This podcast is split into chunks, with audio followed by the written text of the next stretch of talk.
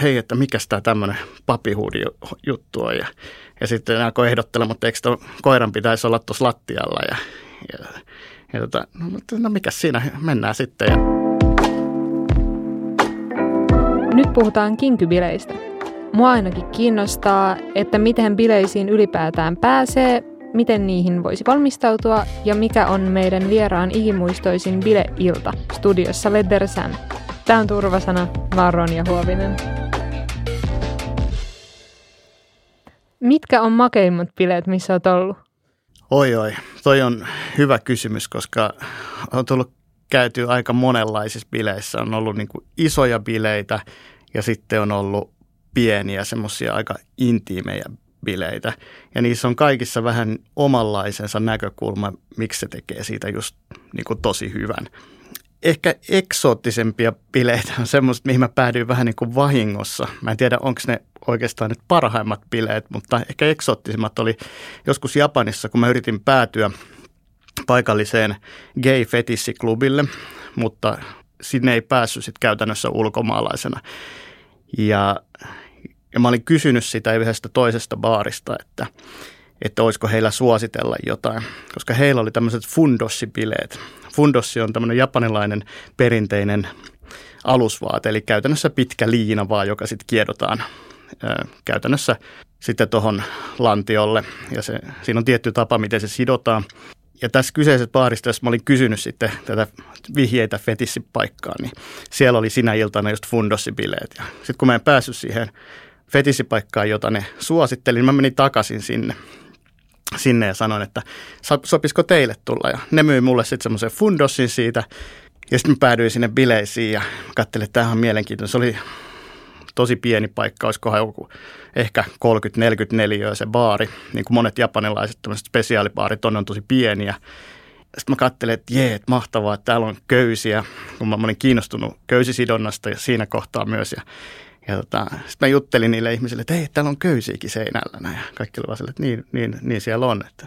Mutta niille se juttu oli pelkästään olla siinä fundossissa, siellä baarissa, ilman mitään muuta vaatteita ja juoda olutta ja jutella ihmisten kanssa se oli aika eksoottinen, mutta tota, mielenkiintoinen kokemus.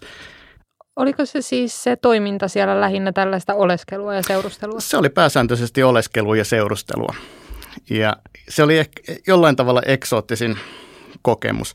Mutta sitten erilaisia hyviä, hyviä bileitä on ollut myös, myös niin kuin tällaiset, jossa on ehkä joutunut sitten omia rajoja myös kokeilemaan. Ja toinen pääty on ehkä meni hyvinkin syvää päätyä. Mä olin käymässä Kanarian saarilla ja, ja tota, mulla oli mun papimask mukana.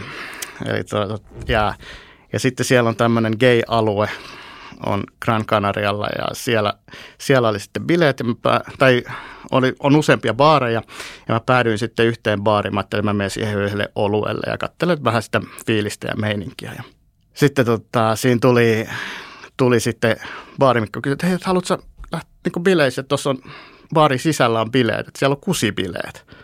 Ja mä olin silleen, että mitä?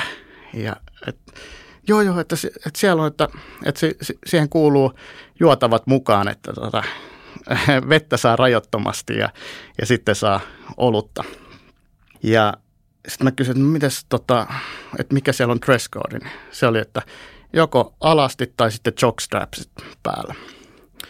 Mä että ei hitsi sentään. Mä kysyin, että saaks, saaks laittaa papimaskin päähän, että kun vähän ehkä ujostutti. Ja sanoin, että joo, se kyllä käy, että, mutta muuten alasti sitten. Ja meni sisäpuolelle ja sitten kaikki vaatteet pantiin muovikassiin, teippi ympärille ja sitten numero siihen ja baarimikolle ja sitten siinä olutta juomaan. Ja eipä siinä mennyt aikaakaan, kun siihen tuli sitten jo porukkaa kyselemään, että hei, että mikä tämä tämmöinen papihuudi juttu on. Ja ja sitten alkoi ehdottelemaan, että eikö koiran pitäisi olla tuossa lattialla. Ja, ja, ja tota, no, no mikä siinä, mennään sitten. Ja, eikä aikaakaan siitäkään sitten kävi hyvin nopeasti ilmi, että se koko alue oli tämmöistä leikkialuetta. Ja yhtäkkiä alkoi jotain vettä tulemaan niskaan ja, ja siinä ensimmäinen päästeli sitten kuset selkään.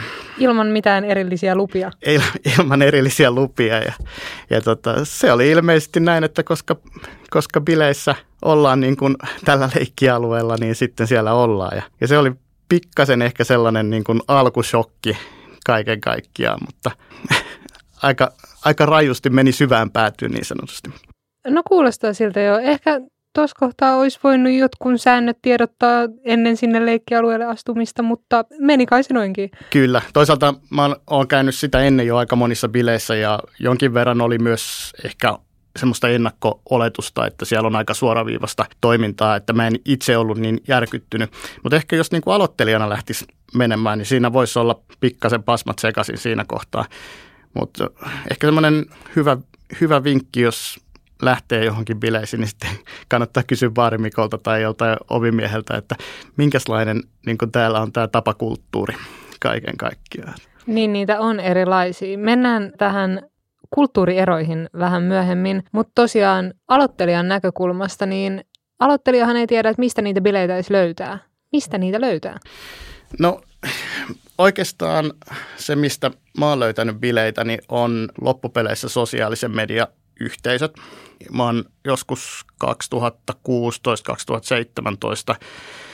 aloittanut mun sosiaalisen median sillä ajatuksella, että kävin paljon kamppailua itteni kanssa siitä omasta fetissi-identiteetistä ja miten käsitellä sitä. Ja yksi mun kaveri sanoi, että hei, että sähän voisit tehdä jonkun taideprojekti. Ja sitten mä ajattelin, että no en mä osaa mitään taidetta, en osaa oikein piirtää, enkä mä osaa tehdä oikein mitään sen tyyppisiä juttuja. Sitten mä ajattelin, että mä alan tekemään jonkinlaisia valokuvia. Ja se lähti se projekti, mä, se oli enemmän itselle semmoinen päiväkirja tai semmoinen, että mä nyt suolan sinne jotain, jotain juttuja. Ja yhtäkkiä sinne alkoi kerääntyä enemmän ja enemmän seuraajia. Ja sitten kohta huomasin, että täällä on tuhat seuraajaa, sitten yhtäkkiä oli useampi tuhat. Ja, ja se pikkuhiljaa niin kuin tajus, että tähän on yhteisö. Ja sitä kautta myös pääsi käsittelemään niitä omia juttuja, mutta myös niitä niihin fetisseihin liittyviä pelkoja ja näki, että hei, täällä on paljon sama, samoista asioista kiinnostuneita ihmisiä, paljon ihmisiä, joilla on samantyyppisiä ajatuksia ja mietteitä siitä, että mitä tämä oikeastaan on. Ja, ja sitten huomasi, että hei, täällä on myös paljon tapahtumia tämän koko homman ympärillä. Ja sitä kautta päätyi sitten niihin erilaisiin juttuihin. Ja sitten se on vähän niin kuin virrannut sitten, sitten tota, tämän flow mukana, että päätynyt erilaisiin paikkoihin. Niin ja onko sitten tästä yhteisöstä, joka ei aluksi ollut ihan sillä hyppysissä, niin muodostunut ystävyyssuhteita? Ja... On, joo. Siitä on muodostunut itse asiassa aika paljonkin ystävyyssuhteita ja, ja nykyään voi sanoa, että oikeastaan mihin päin maapalloa meneekin, niin on jollain tavalla semmoisia yhteyksiä, joita on tavannut sosiaalisen median kautta ja mahdollisesti myös isommissa tapahtumissa sitten ihan kasvokkain. Ja se on aina hauska nähdä niitä ihmisiä, että jutellut jonkun kanssa vaikka vuoden tai kaksi jo sosiaalisessa mediassa ja sitten tulee joku iso tapahtuma ja sä että hei, että mehän ollaankin jo juteltu ja se, sä puoliksi jollain tavalla tunnet sen ainakin ne fetissipuolen, että, että mistä on kiinnostunut, kiinnostunut ja minkälaiset on ehkä ne kohtaamispinnat omien mieltymysten kanssa. Millä seuralla sä koet, että on kiva mennä tällaisiin bileisiin? Meitä on itse asiassa, mulla on tosiaan nyt sosiaalisen median kautta tulleet kaverit ja sitten on sellaisia kavereita, joita on nähnyt jo aikaisemmin, niin se on nykyään oikeastaan se porukka, jolla lähtee sinne. Mulla on myös ö, omat kumppanit, joiden kanssa sitten on, tulee käytyä – käytyä niissä tapahtumissa, mutta myös sitten aika semmoinen tiivis kaveriporukka, jotka tuppaa käymään aika lailla samoissa tapahtumissa, varsinkin niin kuin tässä Euroopan alueella. Ja sitten tuolla kauempana, niin siellä on muodostunut sitten niistä paikallisista niin semmoisia tiettyjä, tiettyjä ympyröitä ja piirejä, joissa sitten käy samoja kavereita oikeastaan. Rohkenisiko tuollaisiin juhliin mennä myös yksin? No mä, mä oon joskus 90-luvulla käynyt ensimmäisissä kinkibileissä. Ne oli makasiineilla silloin tuossa eduskuntatalon edessä silloisten makasiinien pimeässä nurkassa. Ja, ja kyllä mua jännitti itse mennä silloin niihin bileisiin. Ja mulla ei ollut oikeastaan minkäänlaisia niin valmiuksia kohdata niitä omia fetissejä. Ja, ja menin sinne lätkä maalivahdin maski naamalla ja yritin olla siellä mahdollisimman tuntemattomasti ja pienesti ja katella minkälaista siellä on. Mutta nykypäivänä, jos ajattelisi, että, että haluaisi mennä johonkin bileisiin, musta tuntuu, että myös nuo fetissiyhteisöt on paljon vastaanottavampia nykypäivänä. Ja vaikka esimerkiksi ajatellaan MSC Finlandi, joka on fetissihomojen yhdistys Suomessa.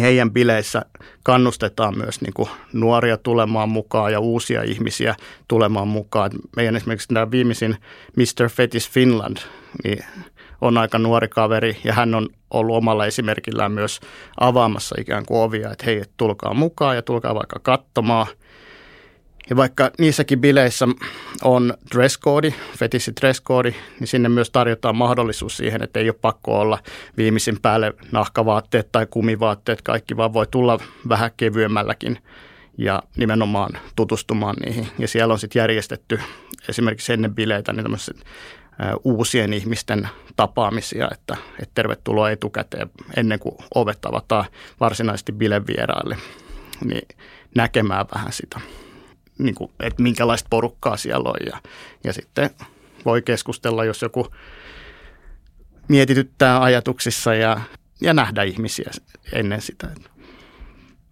Himoitsen kuulla, mitä tarkoittaa fetissi dress code. Mitä se pitäisi sisällään? No esimerkiksi just MSC Finlandin fetish dress code, niin se keskittyy tämmöisiin miehisiin fetisseihin, eli perinteinen nahka, homoskene, jossa on vahvasti tämmöistä biker fetish henkisyyttä, mutta sitten siinä on myös kumivaatteet kuuluu tähän MSC dress codein sporttivaatteet ja erilaiset tämmöiset gierit, eli oikeastaan voisi sanoa, että suojavarusteet, erilaisia tämän tyyppisiä juttuja. Et jollain tavalla voisi sanoa, että ei ihan arkivaatteissa tulla, tulla sisälle.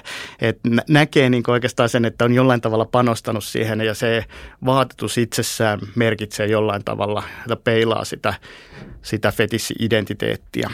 Niin silloin voisi puhua, että, että se kuuluu siihen dress codeen noin niin kuin laveasti ajateltuna. Sitten joissain paikoissa voi olla hyvinkin tiukat, että esimerkiksi jos on kumibileet, niin sitten se on tiukasti, että täytyy olla kumia. Joissain paikoissa määritellään vielä, että, että vaikka 80 prosenttia kehosta pitää olla peitetty kumilla, että ei riitä, että on jotkut pienet kumisortsit. Mutta se riippuu hyvin paljon aina niistä bileistä ja niiden järjestäjistä ja minkälaiselle niin kuin kohdeyleisölle ne halutaan ja minkälaiselle – fetissiyleisölle ne halutaan kohdentaa ne bileet tai tapahtuma. Eli jos nyt siis päättelen oikein, niin ovet pysyy kiinni, jos ei dress codea pääasiassa noudata? Joo, se voi olla, se voi olla hyvinkin tiukka se dress code. Et ovella voi olla joku, joka katsoo, että et sori, että sulle ei ole tähän bileisiin vaadittavaa puvustusta. Mutta sitten se, se riippuu hirveän paljon järjestäjistä. Et voi olla sitten, että jos, jos halutaan, että tulee – vaikka just uusia ja halutaan pitää se niin kuin kynnys matalana, niin silloin voidaan vaikka sanoa, että okei, että sä voit tulla täysin mustissa vaatteissa ja se ikään kuin sitten avaa sen oven myös. Mutta se riippuu sitten just bileistä. Sitten voi olla, yleensä se on siinä, siinä sen tapahtuman kuvauksessa on myös kerrottu, että, että tiukka dress code vaikka, että, että strictly rubber vaikka. Ja, ja, ja sitten siitä pystyy niin kuin lukemaan, että okei, että, että siihen se vaaditaan se kumi, että, että sinne ei pääse sitten farkut jalassa. Et mä, esimerkiksi Japanissa mä kävin semmoisessa pienessä kumibaarissa ja siellä oli, siellä oli kans, että kaikki oli käytännössä päästä varpaisiin kumivaatteissa, erilaisissa kumihupuissa ja siellä oli järjestetty se niin, että siinä oli semmoinen taas pieni baari alakerrassa, jossa sitten ihmiset oli niissä kumivaatteissa yläkerrassa oli semmoinen vaatteiden vaihtopaikka, jossa pystyi sitten omat kuminsa silikoonilla voitelemaan, että saa ne päälle ja vaihtaa vaatteet siellä ja jättää sinne yläkertaan sitten kaikki tavarat. Aivan siis kumi ei ole mulle itselle kovin tuttu materiaali, eli sitä pitää vähän jotenkin valmistella. No kumissa monesti, jotta sä saat sen päälle, niin sitä täytyy olla joko käsitelty niin, että se on klorinoitu se kumi, jolloin se liukuu silkkisesti päälle. Tai sitten yleensä käytetään silikoonia liukasteena tai sitten talkkia, että ne toimii kaikki oikeastaan hyvin, jolloin, jolloin sen saa sitten helpommin vedettyä päälle. Varsinkin jos on tiukkaa kumia, niin, niin se, mitä se yle, monesti on, niin, niin tota, silloin sen saa paljon helpommin vetästyä ylle. Jos nyt mennään sillä, että meillä on nyt tavoite päästä sinne bileisiin ja sen ne on löytynyt somesta, asua valittuna valmiina, niin pitääkö ne jotenkin ilmoittautua yleensä? sekin riippuu hyvin paljon bileistä, että joihinkin saattaa olla ennakkoilmoittautuminen, joihinkin saattaa olla rajallinen määrä esimerkiksi lippuja ja mm, se liput saattaa joutua ostamaan etukäteen. Mutta muuten se on, että jos on niin sanotusti avoimet bileet, niin sitten vaan päätyy sinne ja menee ovelle ja ostaa lipun siitä tai jos ei ole pääsy maksua, niin sitten vaan astelee sisälle. Hirveästihan muuten sekin kiinnostaa, että mitä maksaa noin suurin piirtein tämmöinen?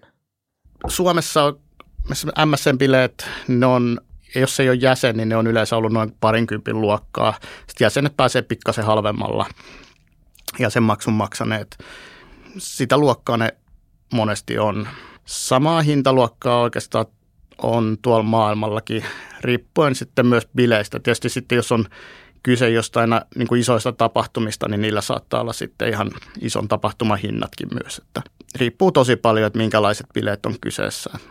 Onko Suomessa ja ulkomailla kovin paljon eroja tällaisissa, kun mainitsit tosiaan noista niin kuin tarkoista pukusäännöistä? Mulla on jotenkin sellainen tuntuma, että Suomen kokoisessa maassa ei välttämättä kaikille riitä sillä omaa lokeroa.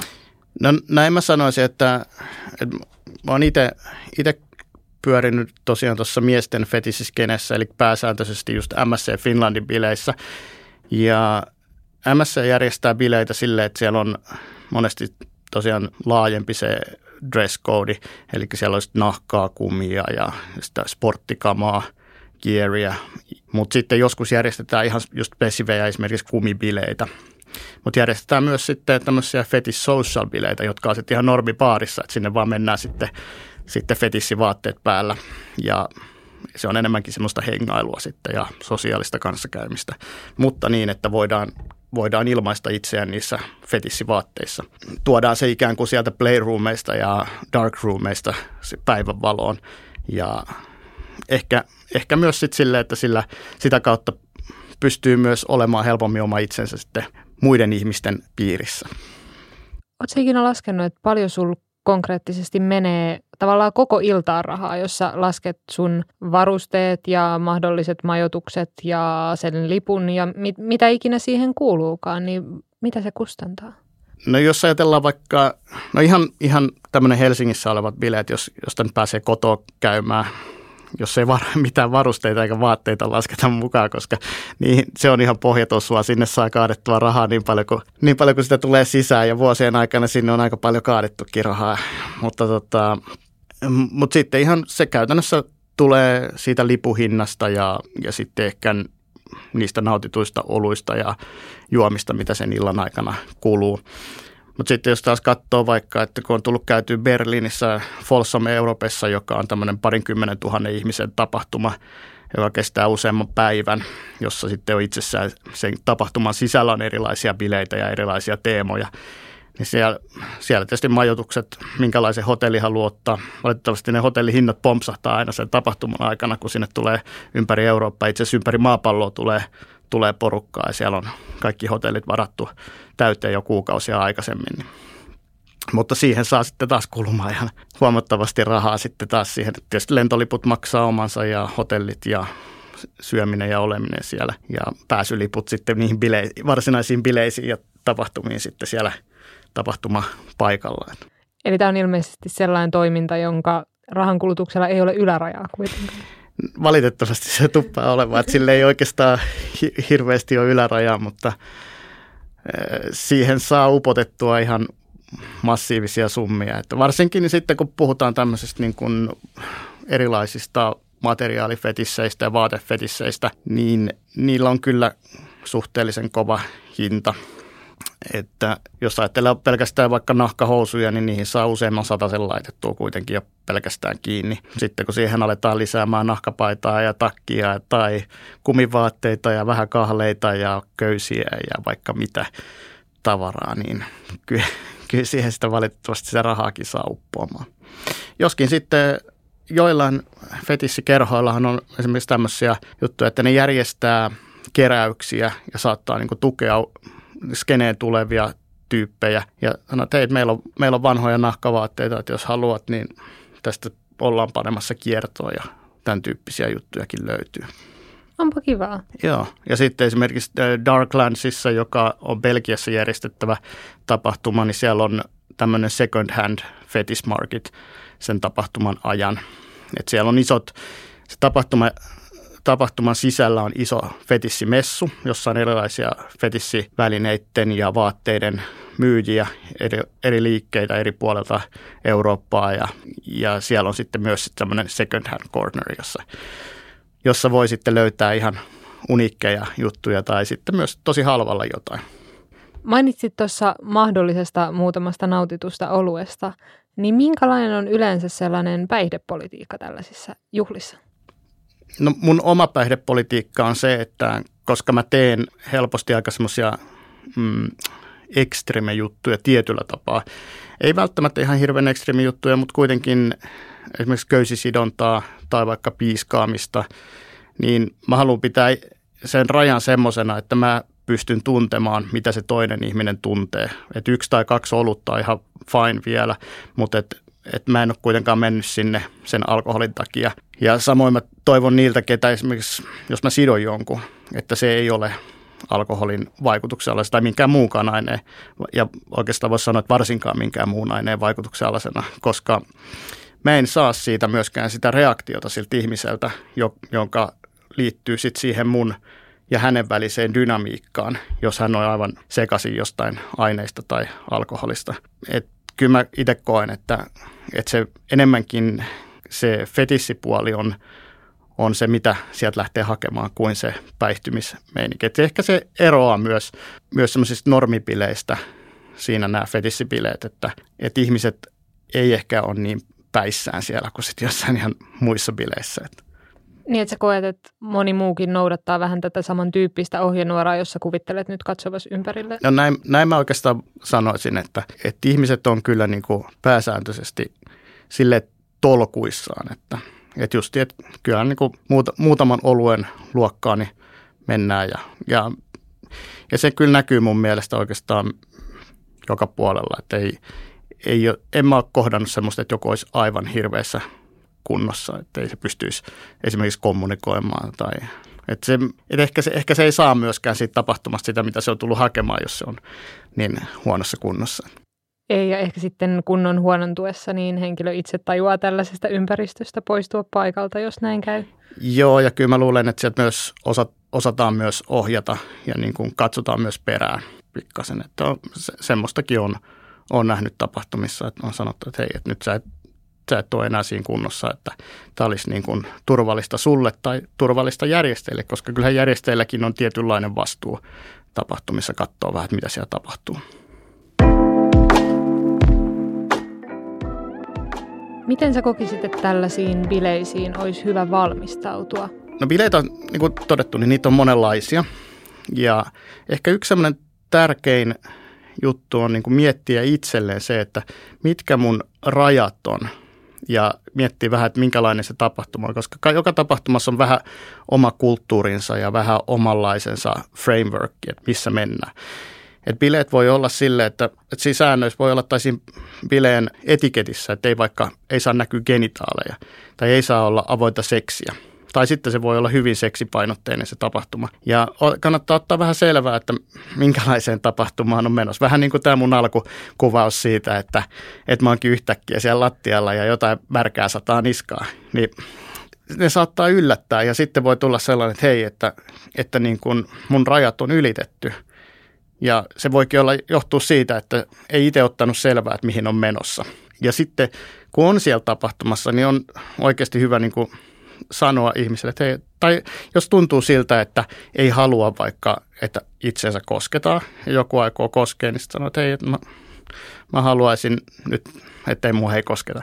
Ja monissa tapahtumissa, jos se on seksipositiivinen, niin se, ehkä se tapahtuman luonne itsessään jo ohjaa siihen, että, että ihmiset ajattelee, että hei, että se on ihan ok vaikka niin kuin koskea tai muuta.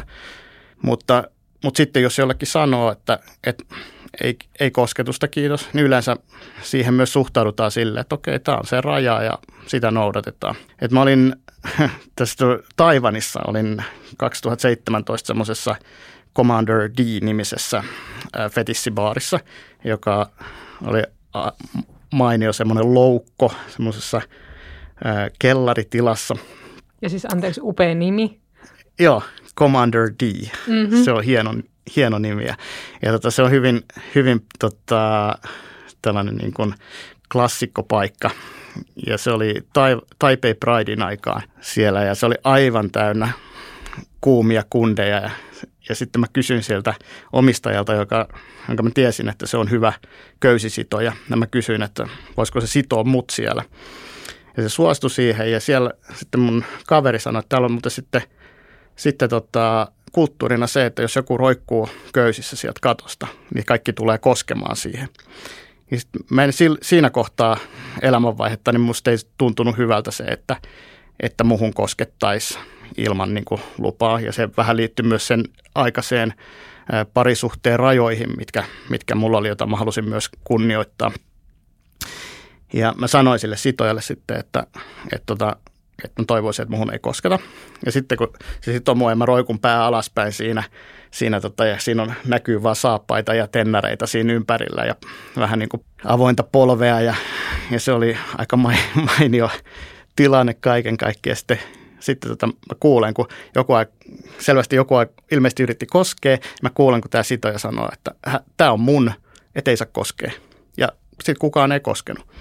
Ja se on niin kuin tavallaan se, että, että kulttuuri voi olla se, että paikassa saa koskea ja, ja oletetaan, että ihmisille on ok se, että kosketaan. Mutta sitten kun joku sanoo, että hei, että tämä on raja, että ei, ei käy, niin sit sitä myös kunnioitetaan. Ja sen mä oon ainakin huomannut. Toki joskus sattuu niin, että asiat ei mene niin kuin haluaisi. No ehkä tässä tullaan just siihen kinkyyden ytimeen siihen, että rajoja ja suostumusta yleensä kunnioitetaan ja se niin kuin selvitetään. Kyllä. Niin se pätee sellaisessakin ympäristössä, vaikka kulttuuri sanoisi toisin. Niin, kyllä. Joo, ja musta tuntuu, että, että että nythän yhteiskunnassa paljon puhutaan suostumuksesta ja seksuaalirikoslainsäädäntökin on muuttunut siihen suuntaan. Ja musta tuntuu, että se on fetissipiireissä se suostumus on ollut jollain tavalla sisäänrakennettu jo pidemmän aikaa. Kun ollaan ikään kuin eletty semmoisella tietynlaisella lainsäädännön harmaalla alueella ja po, joudutaan välillä pohtimaan, että onko joku piiskaaminen, vaikka menisikö se pahoinpitelyn lainsäädäntö, tai lainsäädännön piiriin ja kaikki tämän tyyppisiä juttuja. Ja, ja tietysti tuon tyyppisiä asioita ei voi lainkaan puolesta tehdä ilman suostumusta ja, ja selkeitä rajoja justiin. Onko tällaisissa bileissä yleensä ihmiset sellaisessa hyvässä harmoniassa keskenään vai tuleeko jotain tällaisia niin kuin yhteentörmäyksiä siellä? On, siis on mulla itselläkin on erilaisia tilanteita, jossa sitten niin kuin on saatettu mennä vähän niin kuin rajojen harmaalle alueelle. Ja monesti ne on yleensä ollut sellaisia, että joku ei ole tiennyt, että, että tämä kyseinen asia on juuri nyt vaikka hard limit, että, että sellaista ei saa tehdä. No sitten sit tullaan oikeastaan siihen, että miten sä kannat vastuuta sitten semmoisessa tilanteessa, että, että onko se, että tavallaan itsestä tuntuu tietysti pahalta, että hei, että mä menin nyt semmoiselle alueelle, mistä kaveri ei ollut ei ollut suostunut, mutta sitten itsekin ne on aina puhuttu sitten, jos on ollut tämmöinen tilanne. Ja, ja jos on rikkonut toisen rajoja, niin tietysti pitää pyytää anteeksi, niin kuin muussakin elämässä, ja, ja sitten sopia se asia. Mutta, mutta siis kyllä niitä, niitä myös sattuu, mutta sen tyyppisiä asioita, mitä sattuu elämässä muutenkin. Et vaikka yleensä ihmiset tekee parhaansa ja pyrkii kunnioittamaan rajoja, niin ei se ole poissuljettua, että sitten joskus erehtyy tai tekee vahinkoa. Eikä ehkä tuollaisessa juhlaillan keskeisessä kohtaamisessa niin sellainen syvällinen ja oikein niin kuin monisanainen kommunikointi ole edes mahdollista. Että siellä on ehkä sellaiselle erheelle snadisti isompi todennäköisyys. On ja sitten mä itse koen silleen, niin kuin, että mä, mä teen molempia rooleja, että mä oon sekä Domin osassa että sitten Subin osassa ja tykkään niin kuin oikeastaan molemmista puolista niin kyllä mä koen, että silloin jos mä oon siinä alisteisessa roolissa, niin mulla on myös vastuu siitä sanoa, että hei, että nyt tämä alkaa menee semmoiselle alueelle, joka ei ole mun aluetta, ja, ja mä toivon, että tämä ei niin kuin mene eteenpäin. Ja sitten jos se menee oikeasti yli, niin sitten myös niin kuin voimakkaasti sanoa, että hei, nyt seis, että et peli poikki, että tämä, tämä menee väärin. Ja ehkä, ehkä justiin sen, mitä kysyt, että miten kannattaa valmistautua, niin mä aloitin sillä, että, että kannattaa olla ne omat rajat silleen selvästi esillä tai itselle niin kuin selväksi mietittynä, että ei, että mä menen vaan katsomaan vaikka. Ja sitten, sitten jos haluaa jonkun kanssa sit kuitenkin leikkiä vaikka, niin sanoo, että hei, tämä on mun eka kerta ja että et, et mennään tosi varovasti ja sopia sitten just vaikka turvasanasta tai sitten, että jos, ja sopia myös siitä, että jos mä sanon ei tai jos mä sanon seis, niin se oikeasti tarkoittaa sitä, eikä sille, että se on nyt vaan leikkiä, että se vaan sanoo, että ei, ei, ei, ei, ei ja, ja kuitenkin haluaa vaan lisää, joka sekin voi olla jollekin taas sitten semmoinen dynamiikan väline. Mutta siinä kannattaa niin kun tehdä selvästi, selväksi ne niin kun omat rajat ja, ja se, että, että mi, mitä haluaa ja mitä ei halua. No rajat on nyt selvillä ja bileet olisi nyt tänä iltana, niin mitä mä pakkaisin mukaan? Oi, toi on hyvä kysymys. no, tota, mun täytyy varmaan valita, että mihin bileisiin me oltaisiin nyt menossa. Olisiko se vaikka sitten, sitten tota, no ne voisi olla vaikka kumibileet. Joskin sulla ei nyt ollut, nämä kumi ei ollut nyt niin niin varsinaisesti se alue. Mutta tota, sitten oikeastaan sen bileiden teeman mukaisesti niin miettii, että minkälaisia varusteita haluaa itselleen ottaa mukaan. Ja jos ne on omat juomat mukaan, niin tietysti omat juomat eväät mukaan. Ehkä vaihtovaatteet voi olla hyvä, että riippuen, riippuen sitten just bileiden luonteesta. Ja monissa bileissä onkin silleen, että siellä on vaatteiden vaihtomahdollisuus. Et ei ole pakko pukea kotona jo niitä omia fetissivaatteita vaikka päälle. Onko yleensä jotain, kuvitellaan nyt, että on vaikka sellaiset bileet, missä on jotain leikkiä mm. ohessa, ja leikkiin tarvitaan jotain välineitä, vaikka niitä köysiä, piiskoja, ihan mitä vaan kahleita, niin onko siellä bilepaikassa tällaisia yleensä vai onko ne sellaisia, mitä olisi hyvä ottaa itse? No esimerkiksi Helsingissä on tämä Club X, jossa järjestetään bileitä ja sieltä löytyy paikan puolesta löytyy jonkun verran esimerkiksi piiskoja ja erilaisia sidontapaikkoja. Mutta sitten riippuen omista spesialiteeteista, omista mielenkiinnon kohteista, niin sitten kannattaa olla omia varusteita mukana myös. Ja kyllä mä yleensä, ainakin sitten jos mennään niin kuin intiimi leluihin, niin kyllä, kyllä ne omat lelut on mukana, mukana silloin. Ja, ja sitten, no mulla on monesti köydet mukana, koska mä yleensä harrastan köysisidontaa. Ja monesti ihmiset myös haluaa tulla sidotuksi, niin mulla on omat köydet, jotka mä tunnen ja joissa on omalla, omanlainen touch ja omanlainen fiilis, niin ne mulla on mukana. Mutta myös monesti omat piiskat, koska niissä on myös tietynlainen tunnelataus, mutta myös se, että mä tiedän miltä, miltä ne tuntuu, kun ne osuu tai minkälainen balanssi niillä on, niissä on, kun niitä käytetään, jolloin mä pystyn kontrolloimaan sitä, että mitä mä teen. Sen sijaan, että jos mä otan vaan jonkun, jonkun piiskan jostain, joka on ihan uudenlainen, niin se saattaa tuntua ihan tosi paljon kovempaa kuin mitä mä kuvittelen, niin siinä, johon mä sitten käytän sitten mahdollisesti. Mutta se riippuu myös tosiaan paljon siitä tilasta, että mihin on menossa. Jos ne järjestetään jollain tämmöisellä fetissiklubilla, niin siellä luultavasti on jotain perusvälineistöä mukana. mukana mutta sitten jos bileet järjestetään vaikka ihan normi, normiravintolassa, niin joka vaan vuokrataan sitä bileitä varten, niin luultavasti siellä ei välttämättä ole taas sit niin paljon. Että, mutta se, sekin yleensä näkee vähän siitä, siitä bilekutsusta tai mainoksesta, että mitä, mitä voi odottaa.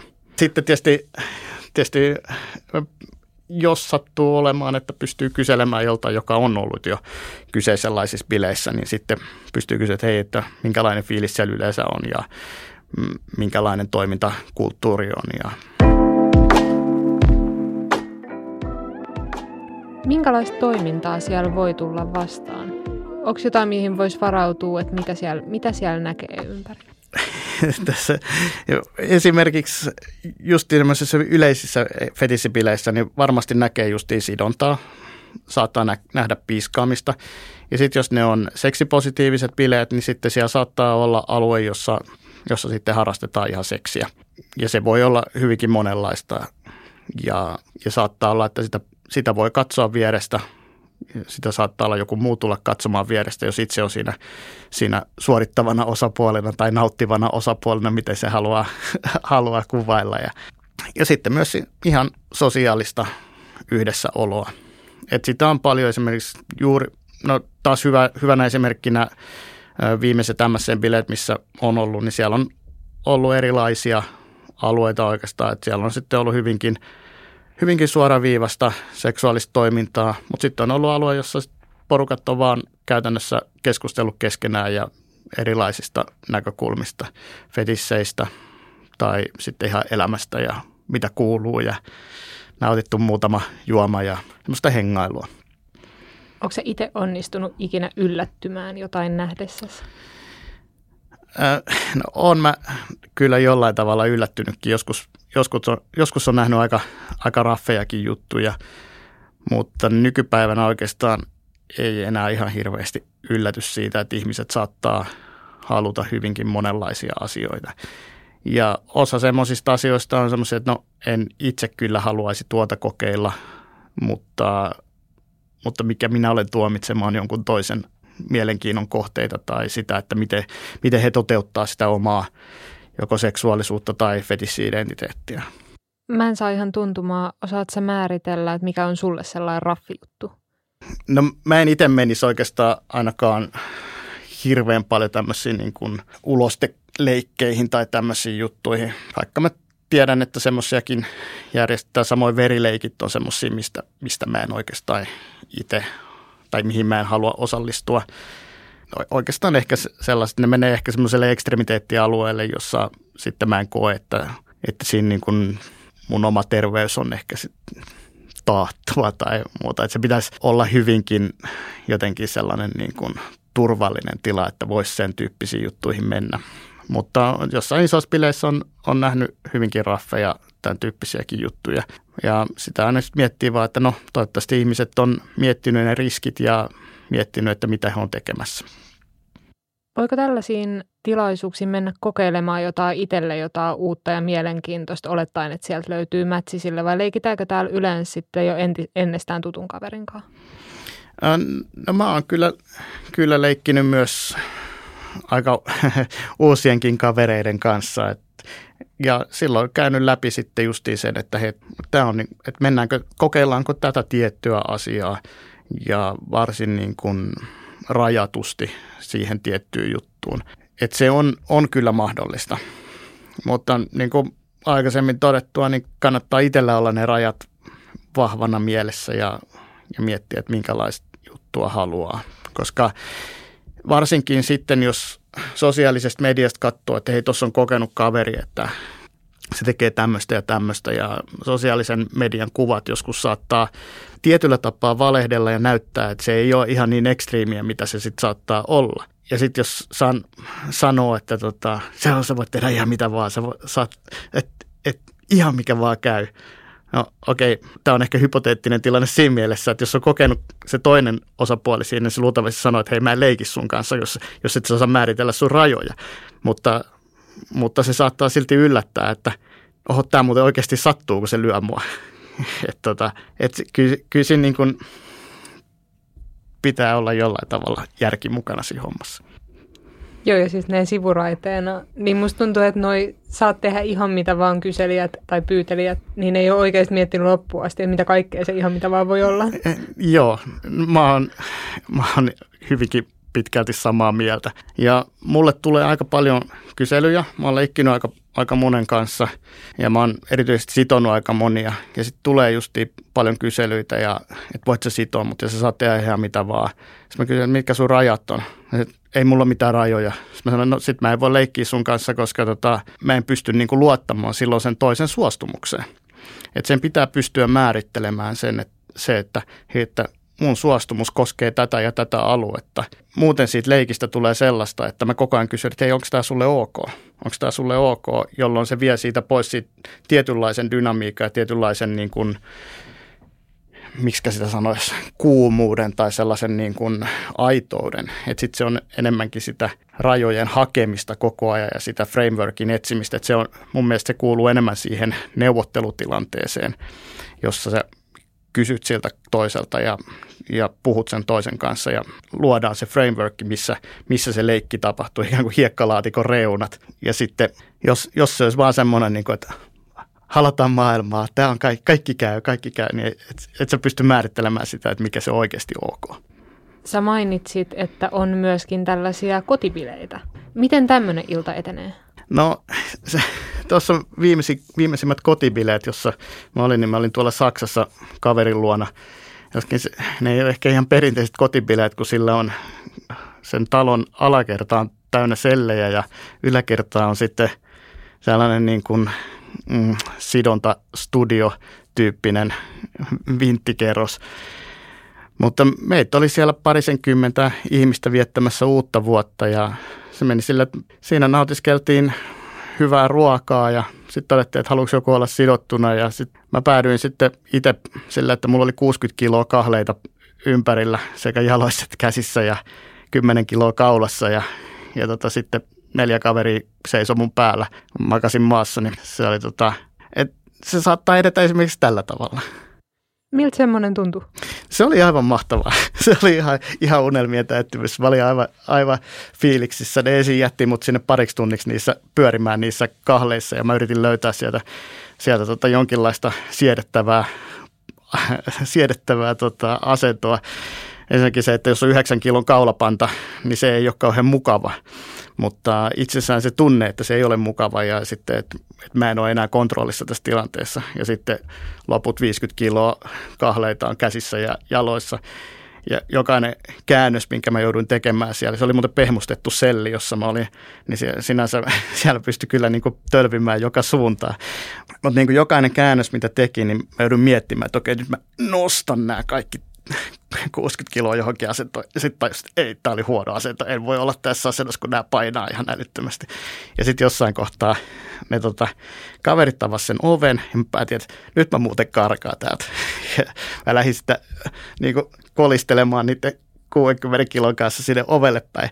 Eihän siinä mikään ottanut, kun kaverit työnsi sieltä saman tien sinne ja lensin sinne pehmustetun sellin lattialle ja yhtäkkiä oli sitten niin neljä paria noita motocross-kenkiä siinä mun rinnan päällä, ne paino mut maahan. Ja heti kun ne hellitti, niin mä yritin paita uudestaan ja saman ne potkas taas ma- maahan siihen. Se oli varsin intensiivinen kokemus. Kuulostaa ihanalta. Varmaan uusien vuosien joukossa aika mieleenpainuva. No oli kyllä, joo. Joo, vars, varsin hyvä. Ja, ja sitten tota, kaikki oikeastaan oli jollain tavalla switch-playereita sillä tavalla, että, että jokainen halusi, ja, ja, ja sitten tämmöisen niin heavy bondage harrastajia, niin sitten jo, jokainen oli jo omalla ajallaan sitten joko sidottuna tai jollain tavalla le- leikkimässä. Vaihdelen oikeastaan niitä puolia sitten. Niin säkin pääsit sitten illan aikana vaihtamaan? Joo, kyllä joo. Mä muutamia kavereita sidoin. sidoin. Nämä oli itse asiassa silleen, että me oltiin siellä, hetki me oltiin viisi päivää. Et me aloitettiin jo muutama päivä ennen uutta vuotta. Et sit se huipentui ehkä siihen uuteen vuoteen. Ja sitten oli, jatkettiin sitten uuden vuoden jälkeen tietenkin. Sulla on ihan loistavia kavereita. Joo, täytyy sanoa, kyllä mä, mä pidän, pidän niistä kyllä kovasti. Nämä oli parinkymmenen hengen bileet. Millä haitarilla siis liikkuu näiden, missä sä oot ollut, niin osallistujamäärä? Periaatteessa kolme hengen bileet voi, voi olla bileet, voihan olla periaatteessa kahden hengen bileetkin, mutta, mutta kyllä mä sanoisin, että jos bileistä puhutaan, niin kyllä siellä yleensä on, on sitten useampia, että siellä se ehkä tulee enemmän semmoinen ryhmädynamiikka sitten.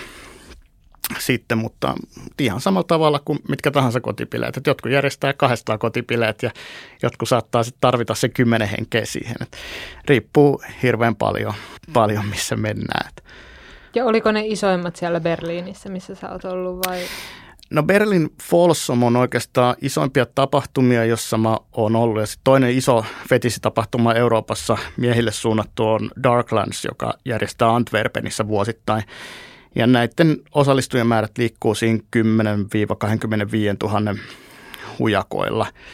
Ja, ja sitten ne on tyypillisesti silleen, että niissä itsessään niiden tapahtumien aikana on sitten erilaisia bileitä ja osatapahtumia, joissa sitten on eri, erilaisia teemoja. Esimerkiksi Folsom Berliinin yhteydessä niin paikalliset ravintolat tai baarit, klubit, ne järjestää omia bileitä, joissa sitten osallistujamäärät liikkuu kymmenestä satoihin ihmisiin per, per tapahtuma. Ja, ja sitten just Darklandsissa siellä on tyypillisesti suurin osa tapahtumista on semmoisessa vanhassa satama varastohallissa, johon sitten on rakennettu, päivisin siellä on messualue, jossa on just varustemyyntiä tai vaatemyyntiä, erilaisia fetissivälineiden valmistajia ja fetissikauppoja. Ja sitten, sitten iltaisin siellä on bileitä. Päivisin saattaa olla myös jotain workshoppeja, vaikka sidonnan opettamista tai fistausnäytöksiä ja kaikkia tämmöisiä. mitkä sulle on bileet ja mitkä on vaan vaikka perussessio? No kyllä mä sanoisin, että sessio ja bileet ero siinä mielessä, että, että tavallaan bileissä ehkä se sosiaalinen puoli myös näkyy, näkyy eri tavalla, että sinne mennään ikään kuin tapahtumaan, viihtymään ja siellä saattaa olla sitten vaikka sessio. Ja itsessään sitten sovittu sessio on ehkä sille, että se voidaan tehdä missä vaan ja missä tilanteessa vaan, mutta sitten itsessään tapahtuma ehkä antaa mahdollisuuden just siihen, että nähdään niitä muita ihmisiä, joilla on samantyyppisiä mielenkiinnon kohteita. Ja ehkä, se, ehkä myös sitten bileen määrittää se, että se sosiaalinen ilmapiiri ja myös toki tietysti se paikka, jossa ollaan, niin se myös sitten tukee sitä, että hei, tulee hyvä fiilis ja, ja päästään semmoiseen tietynlaiseen niin kuin juhlafiilikseen tai bilefiilikseen. Miltä nämä yleensä visuaalisesti näyttää? Onko siellä jotain somisteita tai valoja tai aiheeseen liittyvää jotain rekvisiittaa? No esimerkiksi tämä, just tämä Darklandsissa, jo, nyt jossa mä olin viime keväänä, niin siellä se hallialue, niin sinne on tehty erilaisia mm, rakenteita, jotka siinä, siinä tapauksessa on, tässä kyseisissä bileissä, niin on aika väliaikaisia, eli ne näyttää myös semmoista, no jostain rakennustelineistä on saatettu tehdä vaikka dark room tai, tai joku sidonta-alue tai, ja sitten, sitten siellä on ollut myös tanssialue, jossa on lava, siellä saattaa olla esityksiä ja sitten on niin kuin ihan tämmöistä niin kuin rave-henkistä meininkiä iltaisin. Ja sitten taas, jos verrataan vaikkapa Berliinistä läbiin, joka on tämmöinen hyvin underground-tyyppinen fetissipaikka. Siellä taas ollaan semmoisessa tehdasmaisessa vanhassa tehtaan alakerrassa, jossa on pimeitä loukkoja ja erilaisia soppeja, johon pääsee harrastamaan, jos jonkinlaisia asioita. Monissa paikoissa on aika hämärää, joka omalla tavallaan myös tuo siihen semmoista tietynlaista fiilistä. Mutta sitten voi olla, että että on, jos miet, sitten vaikka Berliinissä taas on tämä Quellgeist, joka on tämmöinen fetissiklubi, vähän samalla tavalla kuin klubi, Club X on Helsingissä, niin siellä taas ei ole monestikaan ihan niin hämärää, että se on enemmänkin siihen vaikka sidontaan tai semmoiseen leikkimiseen niin kuin helpottaa ehkä se, että on enemmän valoa. Onko yleisimmin jotain musaa? On, kyllä itse asiassa on aika jännä homma että meilläkin nyt kun järi, oli nämä Finlandisation-bileet Helsingissä, niin siellä oli esimerkiksi DJ soitti koko illan, mutta aika monesti näytti, että se tanssilattia on aika tyhjä.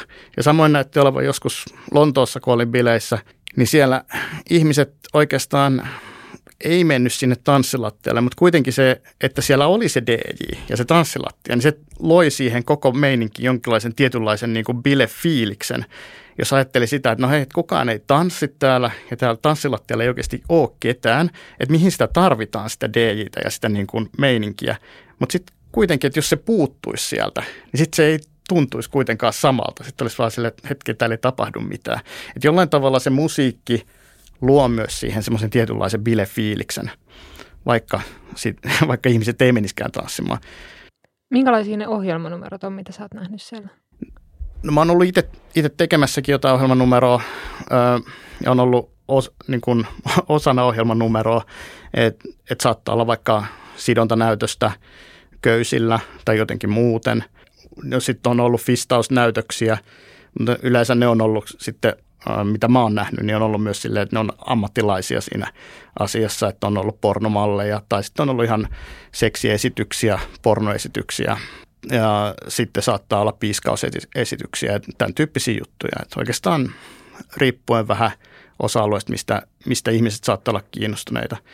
Ehkä ekstriimeen, minkä mä oon nähnyt, oli tämmöinen lihakoukuissa roikkuminen, eli niin kuin lävistyskoukut ihoa ja sitten ihminen roikku niistä. Se ei ollut ihan mun, mun omaa mielenkiinnon kohdetta, mutta omalla tavallaan ihan näyttävä kuitenkin esityksenä.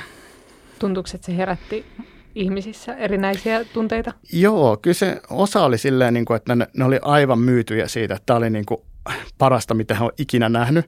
Ja itselle, itselle se ei oikeastaan niinkään herättänyt sitten taas semmoista intohimoa, mutta se riippuu taas paljon, että mistä kukin tykkää. Niin mitä sä pääsit itse tekemään joskus? Mä oon ollut sekä sidontamallina, että mä oon ollut myös sitomassa ja sitten mua on piiskattu ja mä oon myös itse piiskannut. Nämä on oikeastaan semmoisia, mitä, mitä mä oon ollut tekemässä. Muistatko sä sun ekat bileet, mihin sä oot osallistunut? Joo, ne oli just tuossa tota, makasiineilla ja, ja tota, se oli, mä veikkaisin, että se oli 90-luvun loppuun tai 2000-luvun alku. Ja mä olin kyllä äärimmäisen niin kuin, jännittynyt siitä sinne menemisestä. En oikeastaan tuntenut ketään, enkä mä oikein uskaltanut hirveästi tehdä myöskään tuttavuutta, mutta, mutta se oli silti jollain tavalla hyvä ja vapauttava kokemus ja jollain tavalla voimaannuttava nähdä, että, että on ihmisiä, jotka pitää samantyyppisistä asioista, jotka uskaltaa olla myös oma itsensä. Ja mä kyllä pidin siitä. Menit sä hyvin pikaisesti heti uusiin bileisiin vai oliko sulla sitten jotain taukoa? Mietiskelit sä ehkä no, no mulla oli itse asiassa aika, aika paljonkin taukoa. Mä oon ollut pienestä pitäen kiinnostunut Pondakesta ja erilaisista nahkajutuista, mutta se on ollut pitkä tie hyväksyä oma itsensä. Ja oikeastaan nyt silloin 2016 alkaen, kun mä oon aloittanut tämän mun oman sosiaalisen median, niin se on myös ollut osa mun tämmöistä itseni hyväksymisen ja ulostulon prosessia. Ja sen jälkeen oikeastaan mä oon melkein käynyt sitten pääosan näistä mun bilekokemuksista. Siinä oli vuosi, vuosien tauko oikeastaan, että ei tullut käyty oikeastaan missään.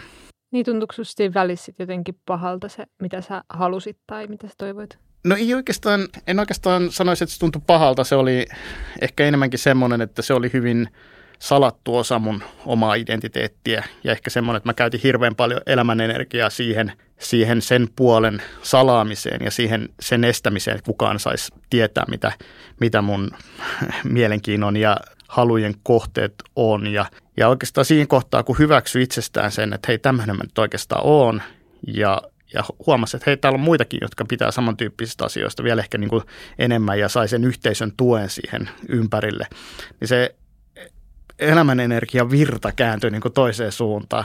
Että yhtäkkiä niin, niin kuin sä et joutunutkaan kätkemään sitä omaa ittees, vaan, vaan niistä fetisseistä nimenomaan sai sitä elämän energiaa ja saa sitä elämän energiaa sen sijaan, että sä joutuisit salaamaan koko ajan niitä.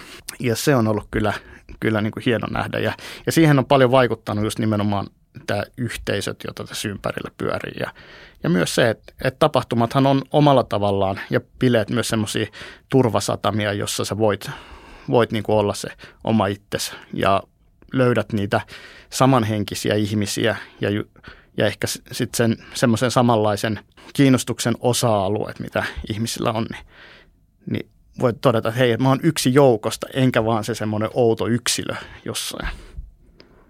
Pystytkö jäljittämään jotain, että mikä sulla käänsi sen suunnan siitä salailusta niin tällaiseen hyväksymiseen ja ehkä jopa vähän tällaiseen ruokkimiseen? No mulla oli itse asiassa siinä hyvinkin vahva tämmöinen elämän kriisi sille, että mun paras ystävä kuoli ja, ja se, hän kuoli alle nelikymppisenä ja ja siinä kohtaa mä mietin, että vitsi sentään, että, että niin tämä elämä on loppupeleissä aika lyhyt. Tai että se voi olla hyvinkin lyhyt. Ja koskaan ei tiedä, että, että koska, koska nämä päivät on nähty. Ja mä totesin, että en mä, en mä ehkä halua olla siellä kuolivuoteella sitten miettiä, että mä en oikeastaan koskaan elänytkään, vaan tai joku osa musta ei koskaan elänytkään. Ja ja sitä kautta oikeastaan lähti se prosessi siitä, että, hei, että, että pitäisikö mun hyväksyä itseni sellaisena kuin mä olen. Ja ehkä lopettaa pelkääminen siitä, että mitä muut ajattelee musta. Se oli, se oli ehkä suurin syy, että minkä, mikä niin kuin käynnisti sen, sen koko prosessin. Tai oikeastaan ehkä ainakin potkas sitä hyvin vahvasti eteenpäin. Ehkä se oli ollut jo käynnissä pidemmän aikaa, mutta, mutta myös niin kuin se tietyllä tapaa vei sitä eteenpäin. No onko tapahtunut jotain hurjaa sen jälkeen, kun sä lopetit pelkäämästä? No ei oikeastaan, että niin kun, jos miettii sosiaalisella tai sosiaalisten suhteiden näkökulmasta, että, että pääsääntöisesti oikeastaan ihmiset on suhtautunut siihen hyvin avoimesti ja nykypäivänä myös semmoisella tietynlaisella niin kuin ystävällisellä mielenkiinnolla. Vaikka itsellä olisi siihen mitään, mitään niin kuin kiinnostuksen niin kuin tai kiinnostusta vaikka fetisseihin, niin silti ihmiset saattaa olla silleen, että hei, tämä on ihan mielenkiintoinen noin, niin kuin, että, että miksi sä pidät näistä ja että, että mä, olisi ihan kiva kuulla lisää tästä näin. On tietysti ihmisiä, jotka sanoo, että hei, tämä ei ole niin kuin ollenkaan mun alue, että, että puhutaanko vaikka jostain ihan muusta, että se riippuu paljon ihmisistä, mutta, mutta lähtökohtaisesti niin ihmiset nykypäivänä suhtautuu mun mielestä aika silleen niin kuin neutraalilla mielenkiinnolla ja semmoisella hyväksyvällä – ja varsinkin kun ne näkee, että, että niin kuin se, se on ollut osa mua lähestulkoon koko mun elämäni ja niin kuin osa mun identiteettiä. Ja nyt se, että mä tuun vaan ulos sen kanssa, niin mä oon silti se sama ihminen siellä taustalla. Onko sulla jotain sellaista kokemusta tuosta juhlaympäristössä, mikä on jäänyt erityisen jotenkin sykähdyttävänä mieleen? Mulla on parikin sellaista tota, piiskaamiskokemusta, jossa mä oon ollut itse piiskattavana. Ja, ja nämä on molemmat tapahtunut itse asiassa Berliinissä kadulla sille, että siinä on, että ehkä siinä on jonkinlainen tämmöinen eksibitionistin häivähdys tässä mun identiteetissä, mutta mä oon ollut siellä molemmilla kerralla sidottuna lampupylvääseen kadulla ja siinä on ollut valtava määrä ihmisiä katsomassa, kun mua piiskataan julkisesti ja, ja se on ollut, ollut varsin niin kuin jollain tavalla niin kuin lisännyt myös sitä niin kuin sen tilanteen tämmöistä intensiviteettiä. Onko tämä katu siis ollut ihan yleisesti tämmöinen avoin katu vai onko tämä liittynyt johonkin tapahtumaan? Tämä nimenomaan tapahtumaan liittynyt, joo. Että se on tämä Folsom Berlin, joka järjestetään yleensä syyskuussa, niin, ja siellä on se parikymmentä tuhatta ihmistä, niin siellä on tämmöinen lauantai, lauantaina sitten katu, mikä, mikä tämän katumessut tai tämmöinen niin street fair – tyyppinen tapahtuma, jossa on sitten muutamia lavoja, sitten siellä on eri, just varusteiden myyjiä ja fetissivälineiden valmistajia ja muuta, ja sitten siellä on erilaisia esityksiä niin lavoilla, ja sitten myös, myös ihan siinä kadulla saattaa olla, että ihmiset extempore tekee just vaikka jonkun sidonnan tai muuten, että Miten tällaisessa ympäristössä suhtaudutaan kuvaamiseen? Kaikillahan on nykyään puhelimet taskussa, millä pystyy kuvaamaan. Joo, no tämmöisissä katutapahtumissa, niin siellä niin kuvaaminen on, on sallittua, mutta sitten joissain, joissain bileissä saattaa olla niin, että se on ehdottomasti kielletty. Jossain on tosi tiukka siinä, että, että jos kännykkä on esillä, niin lentää saman tien pihalle.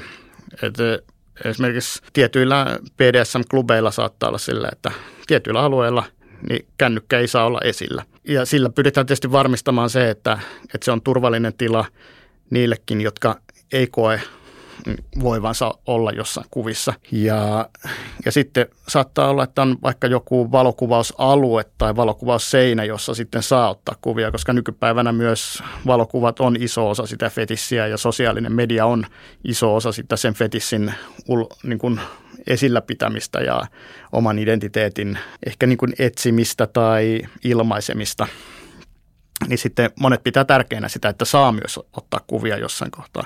Mutta et, et se riippuu taas tapahtumasta, että miten se on järjestetty siellä. Ja katutapahtumissa, niin mun mielestä nykypäivänä ihmiset aika hyvin, jos ne ottaa ihan jostain niin kuin lähikuvaa tai tai niin kuin tämmöistä henkilökuvaa, niin ne kysyy, että saako ottaa kuva. Toki sitten siellä ei pysty estämään sitä, että joku ottaa yleiskuvaa jostain kadulta. Myös ihmiset yleensä ymmärtää sen, että okei, että, että täällä saattaa päätyä johonkin kuvaan. Ja eikö se nyt ole, jos itse saisi itsestään kuvan jostain ihan upeasta tilanteesta, että on niin vaikka kerran elämässä päässyt johonkin ihan supersiistiin tilanteeseen, niin kyllä mä ainakin haluaisin kuvan. No kyllä mäkin, mä tykkään itse siitä ja, ja, ja tavallaan se on myös osa sitä oman identiteetin ilmaisua, että on niitä kuvia. Ja toki niin kuin siihenkin sitten on hyvät käytössäännöt ja käytöstavat ja, ja sen mukaan sitten pitäisi ihmisten niin kuin osata toimia. Että. Jos sä järkkäisit nyt bileet, niin minkälaiset bileet ne olisi? No seuraavassa mä ehkä järkkään tota mun kumppanin synttäribileet sille, että ne on jollain tavalla fetissihenkiset, että, että semmoiset kevyet, mukavat yllätyssynttärit. Tietääkö hän siis, että nämä on tulossa? No kyllä mä oon vähän yrittänyt pelotella sillä aiheella jo, mutta, mutta, tota, mutta ihan muutamien ihmisten ehkä tämmöinen kotikekkerit. Että. Mitä siellä voisi tapahtua? No varmaan sidontaa ainakin ja sitten jonkinlaisia valtaleikkejä varmasti, koska se kuuluu osaksi meidän, meidän monisuhteista kombinaatiota. Onko erityisesti kingbileissä jotain käytössääntöjä, minkä mukaan pitäisi toimia? No ainakin semmoisia niin kuin yleisiä näkökulmia on se, että toisten leikkeihin ei pidä tietenkään mennä ilman lupaa. Ja semmoinen yleisesti ottaen saa katsoa, mutta ei koskea. Ne on ehkä tärkeimmät jutut ja sitten nimenomaan semmoinen suostumuksellisuus tekemisessä. Ja yksi hyvä, mikä kannattaa pitää mielessä on tämä safe, sane and consensual, eli jollain tavalla niin kuin järki mukana ja turvallista toimintaa. Ja mä sanoisin, että erityisesti riskitietoista toimintaa, että ymmärtää, että, että jos menee vuorikiipeilemään, niin kannattaa olla turvavarusteet päällä, jos ei sitten ole valmis ottamaan sitä riskiä, että tippuu. Ja sama toimii oikeastaan kinkibileissä, että kannattaa niin kuin pohtia, että mitä asia, tai missä, missä leikeissä on riskejä ja sitten ymmärtää, että minkälaisia riskejä niissä voi olla ja sitten toimia sen mukaisesti. Ja mä ainakin itse suosin myös semmoista avoimuutta siitä, että jos itsellä on joitain vaikka terveysnäkökulmia, mitä, mitä pitäisi siinä leikin yhteydessä ottaa huomioon, niin ottaa ne sitten rehellisesti esille ja sanoa, että, että en halua tätä, koska minulla saattaa tulla vaikka paniikkikohtaus tai, tai että käsi on ollut viime viikolla murtuneena ja ei, sitä ei voi kääntää johonkin suuntaan. Tai sitten jos on seksuaaliterveyteen liittyviä näkökulmia, niin on, on niistä sillä tavalla avoin ja kantaa, kantaa vastuuta myös niistä omista leikkikavereistaan. Onko siellä jotain tällaista mahdollista henkilökuntaa, jotka var- valvoo tällaisia turvallisuusasioita? No mun mielestä vastuullisissa bileissä sen bileen järjestäjä vastuulla on, että siellä on jonkinlainen henkilökunta ja, et niin, tai semmoinen henkilökunta, joka osaa katsoa vähän sen tilanteen perää. Ja esimerkiksi just Club Xllä järjestetyissä köysibileissä, niin siellä on aina nimettyjä vastuuhenkilöitä, joille joku voi, kuka tahansa voi mennä sanomaan, että hei mun mielestä joku tietty leikki näyttää nyt siltä, että se ei ole turvallinen. Ja ja sitä, se myös tuodaan esille ja myös turvallisen tilan säännöt tuodaan esille niiden niin kuin bileiden aikana. Tietysti tietynlaisissa tapahtumissa voi olla sen tapahtuman luonteen tai koon takia niin vaikea tuoda ne en, siinä tapahtuman alussa, mutta yleensä ne on sitten niin kuin jossain kerrottu, että mitkä sen tapahtuman säännöt on ja, ja mikä on se just esimerkiksi valokuvauspolitiikka ja, ja minkälaisia leikkejä saa olla ja saako genitaalit näkyy, saako olla seksiä ja ja tämän tyyppiset jutut. Jos käy joku tällainen sääntörikkomus tai ohjeen vierestä tekeminen, niin tuleeko sitten joku huomauttamaan vai lentääkö siitä suoraan ulos vai? No sekin varmaan riippuu paljon tapahtumasta, että, että voi, joissa tilanteissa voi olla hyvinkin tiukat säännöt sen suhteen, että, että jos jotain tiettyä sääntöä rikkoo, niin sitä ei katsota syvällä, vaan sieltä sitten lentää ulos aika, aika lailla, vaikka, vaikka sitä pahoittelisikin ja, ja niin kuin – olisi, mutta, mutta toisaalta sitten joissain sitten myös huomautetaan, että hei, että tämä näyttää nyt siltä, että tämä ei ole niin kuin sen tapahtuman järjestäjän mielestä turvallista, että sitä ei voi sitä toimintaa jatkaa, että, ja sitten voidaan pyytää vaan, että hei, voitteko himmata tämän leikin osalta tai tämän, tapa, tämän toiminnan osalta ja sitten niin kuin, että tämä ei nyt mene tähän skouppiin, mikä tässä bileissä on. Tuntuuko kinkyjuhliat sun mielestä näin yleisesti niin hyväkäytöksiseltä kansalta? No kyllä mun mielestä ja, ja mun mielestä niin kuin varsin sillä tavalla niin kuin sivistyneeltä porukalta, että voisi sanoa semmoista niin kuin eri, erityisesti niin kuin sen bileprotokolla ja käytänteiden osalta niin hyvinkin hyväkäytöksiseltä, että kyllä mä näin sanoisin.